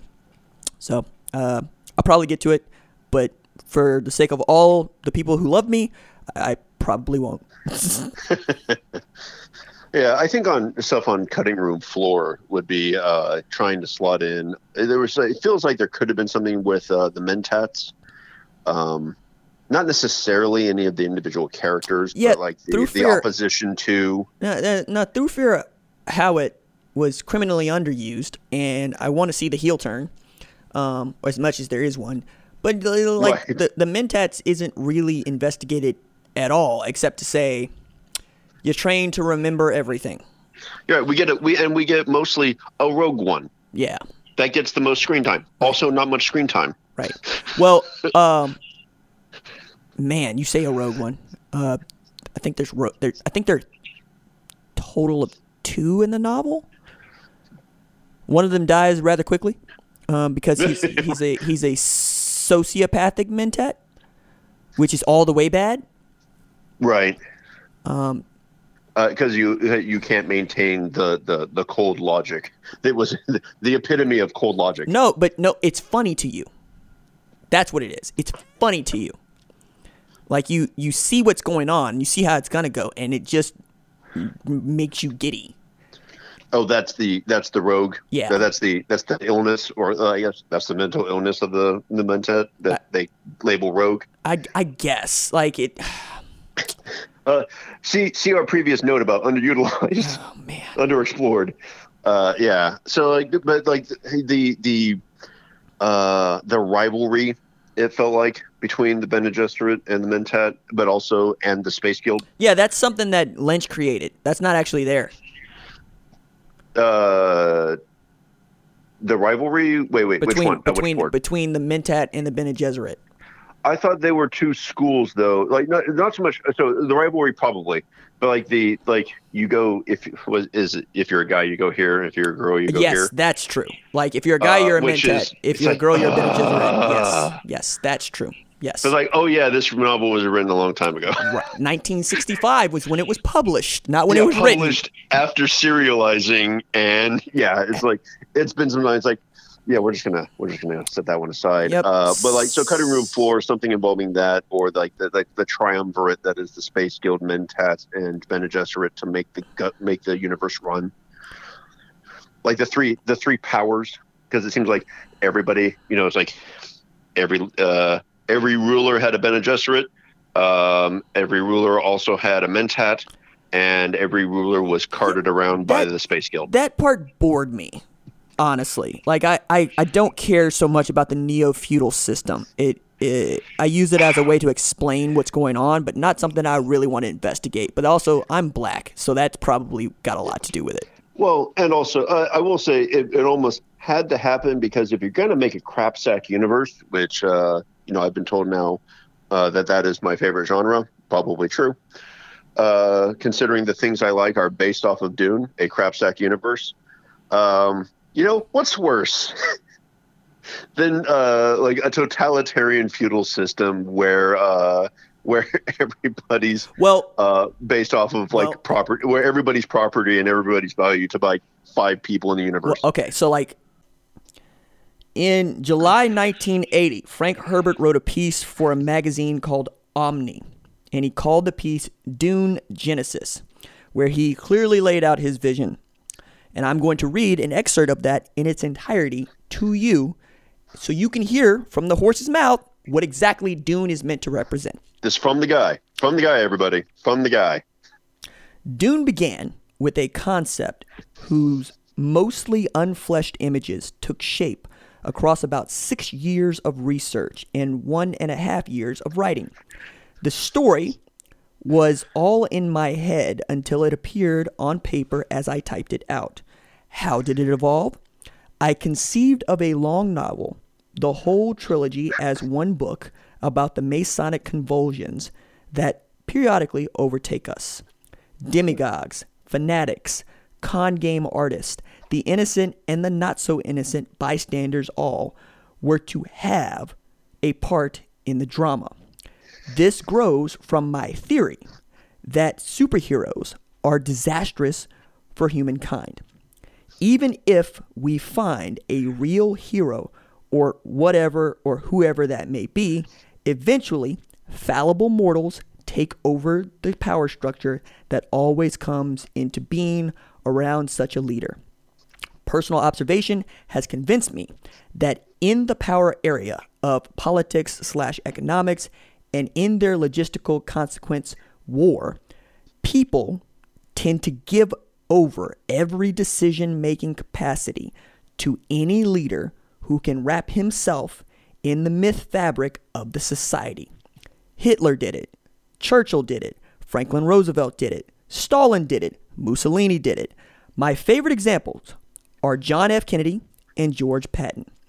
Both fitted themselves into the flamboyant Camelot pattern, consciously assuming bigger than life appearance. But the most casual observation reveals that neither was bigger than life. Each had our common human ailment, clay feet. This, then, was one of my themes for Dune. Don't give over all of your critical faculties to people in power, no matter how admirable those people may appear to be. Beneath the hero's facade, you will find a human being who makes human mistakes. Enormous problems arise when human mistakes are made on the grand scale available to a superhero. And sometimes you run into another problem. It is demonstrable that power structures tend to attract people who want power for the sake of power, and that a significant proportion of such people are imbalanced, in a word, insane. That is a full quote from Frank Herbert, who wrote Dune, telling you exactly what Dune is meant to be. Tyler, how angry are people now? Oh, they. For anybody who thinks it's not that, and in fact the exact opposite of that, uh, suck it and die mad about it. uh, and and you all know who you are. Uh, but and I was about to I was about to just throw in, you know, it's like, yeah, you know, fascism bad. Uh, but it's beyond that. Like that quote is beyond that. It's easy to say that, but also just, yeah, um, cult of personality and you know, putting all of yourself into another person without thinking about it. Uh, uh, as a, as a large group, especially into a person, like they're also just a person. Um, so, yeah, uh, Paul's not space Jesus. You know, he's also quite possibly was it? Uh, I'm gonna steal it. Space Hitler Pope. I can't remember which one of you I stole it from, but I'm still in it. Space Hitler Pope. Uh, Paul's not good. Herb, No. Frank Herbert, uh, you know, was it from God's mouth? That trope? Like, this is from the creator of the universe. Paul's not good. Which is one of the reasons I go back to something I, I said earlier in the podcast episode, which is thanks thanks for being ambiguous about that, Frank, because he was ambiguous about the encyclopedia some three, four years after he wrote this essay. Yeah. He's like, oh, I'm going to waffle this, but I love it. And love it, but, you know, it might or might not be wrong. It's And like, th- this is this is Frank as uh, the person that he he died he he li- he lived long enough to see himself become the villain. How about that? No? yeah. did not die the Uh, hero because because you know like right up until that moment it's like actually no uh, i condemn all of this when it was really actually i like people telling me that i'm good i like people telling me that i'm great this is awesome like, this is great. I was like, but also, this is what this means. You know, four, four years earlier, it's like, this is what this means. And it's like, not sure because I don't know the history of the problematic parts of the fandom of Dune. Mm. Uh, that's this, and I say the history. I'm well familiar with the problematic parts of Dune because uh, the things that I like inherited all of them.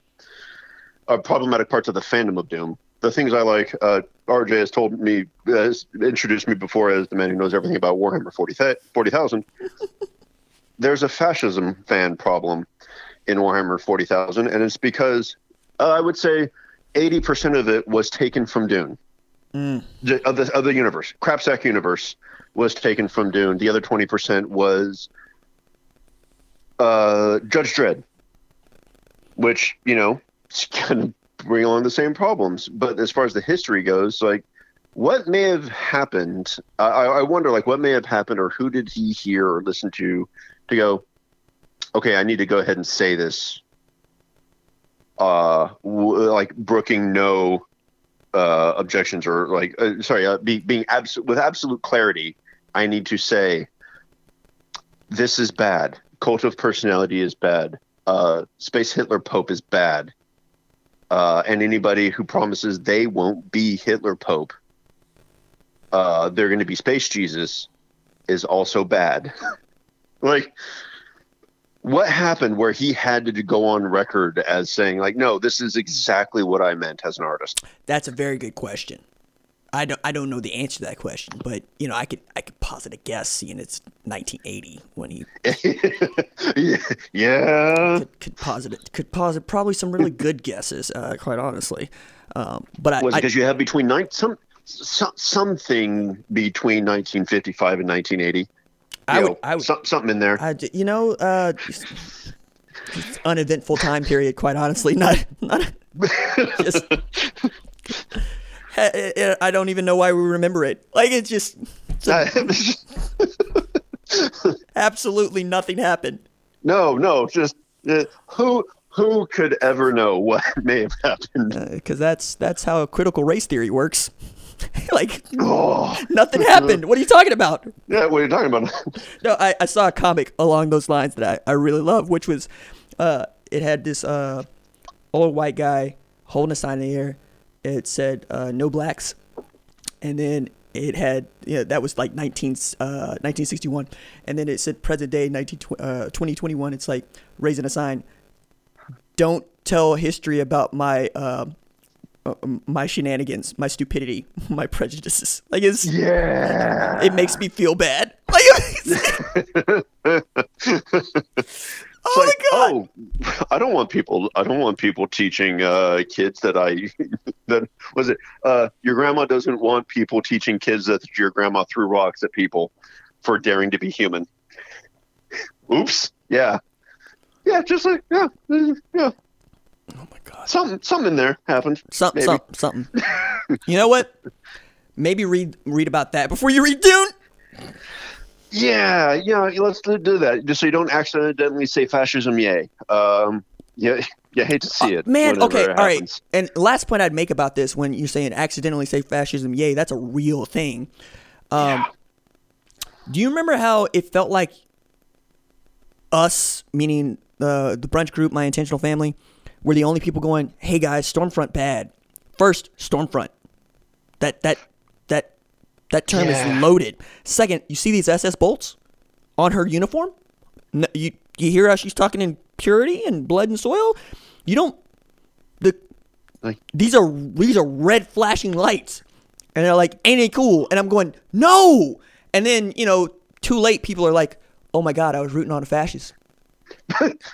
it's like, yeah, to which you know, there, there's a there's a reason why it's super effective, Yeah. Uh, and that's what Frank Herbert is against. Right. Right. Right. Is exactly that, and, and specifically because it's super effective. Eh, Uh, yeah, uh, or you know, I've I've frequently been told, and like during discussions, uh, you know, the best government is a benevolent di- dictatorship. Also, the worst thing after the worst government is right after a benevolent dictatorship, Mm-hmm. And you have to like even you already have to do a lot of work on the term benevolent dictatorship, and then like what happens right after that? It's like it doesn't stay a benevolent dictatorship. Somebody dies. Yup. Like we're not immortal. And uh, or and people Well, change. and- people change. People die. I would- it's like yeah, it's just all bad. I would even tamp that down just a little bit, right? Uh, and I would tamp it down by saying the person who built a company is not the person who maintains one. Okay? Yeah, That, Like it's it's that cut and dry. The Mm-hmm. the like uh, using myself as an example, the way that I get to a place is not the way that I stay there.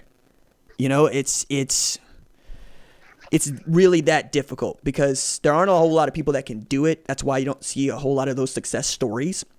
Or when your favorite band is no longer your favorite band, either A, because they're doing more mainstream stuff, or B, because more people know about them, or C, you just don't hear from them as often as you used to. There's reasons mm-hmm. for that, right? Like it, it, it absolutely matters that you not change up, but you can't do it the way that you had been doing it yeah, and that's that so like benevolent dictatorship i think is just a it's it's a little too loud and loaded because it's got that dictatorship part at the end it's true. No, that's a good point. Oh, you know what? And you can tear you can tear it down to uh, video. Uh, you can like boil it down to like any any institutionalized thing. And by institutionalized mean thing, I mean let's say World of Warcraft, your favorite you know ongoing game. Uh, the creation of the first part of that game is way different from how you maintain that legacy. Not even legacy. How you maintain that thing to continue to exist. Uh, anybody who plays any video game franchises or ongoing games, like especially ongoing games, it's like, is it the same as when it started? Is the company the same as when it started? Like, no, it's not. Like, it's just that's the answer. No, not a single one of them. right and and Um, from there i could actually segue into the philosophy of costco but i won't um which tries to Don't empower- tease me like that. Well, uh, yeah. Episode two, uh, episode two of Dune of Dune the podcast, I'm right? just I well look uh uh I certainly have more things to say about this, and I'm sure that I'm going to come up with some stuff to talk with you about that will be like, oh, okay, because one of the other reasons I want to do this and do this now is we're in the in between zone of Dune and the next Matrix, which maybe will be the last Matrix. Who knows? I thought the last Matrix was the last Matrix. Uh, yeah, yeah. So, Surprise. So, right? So perhaps there will be some things that uh, come out of this next Matrix that lead me to reading more about Dune, and then we have uh, absolutely Dune, uh, the podcast part two. Uh, then we, that's where we will talk about uh, the philosophy of Costco, Costco. and weirding modules. Uh, we'll talk about those two things and how they interplay. Oh my god! So, that uh, I, I do want to give you. A, I do want to give you like a, a just a real quick history and why uh, you know some things happened weirdly in Dune in my life. Is that I was started off with the David Lynch Dune when I was a kid. So of course I didn't understand anything, and then I tried uh, reading Dune. I succeeded in reading Dune at like twelve or thirteen, I think. Uh, which means I also didn't understand hardly any of it. Did, did you get uh, the accelerated reader points though? yeah, it's just like you know, Adventure. But I was like, hey, where's the where's the sound where's the sound gun thingy? Because you know, David Lynch Dune was on television, syndicated at times, and so she's like, that was my first Dune was the David Lynch one. Uh, at a young impressionable age and like it was a, a, strange journey that was drastically different but i had to bring up weirding modules because they don't exist they're not a thing but anyway so there we go sorry Interesting. No, I do, I do want to hear more about this, um, and, I, I'm going to tease uh, the listener by saying, yeah, I want to hear more about this too. Um, so we'll probably, we not probably, we will get to it. Um, that is one of my best friends in the world, uh, Tyler Burrows, who is also the know everything, knows all of Warhammer 40k. Um, congratulations to him for vanquishing all of his enemies. He is the one remaining Highlander. Um, I, Thank you. I do this podcast. Um, yeah, that's it for us. This. Okay. Once again, if you like the podcast, please subscribe to the podcast wherever it is you get your podcast. Uh, I, I say that. I only think this thing is on like Apple or Spotify or SoundCloud or whatever. I don't think it's everywhere because I'm the guy that actually has to upload it. I don't upload it everywhere because pff, why would I? It's not as if I want you to listen to this.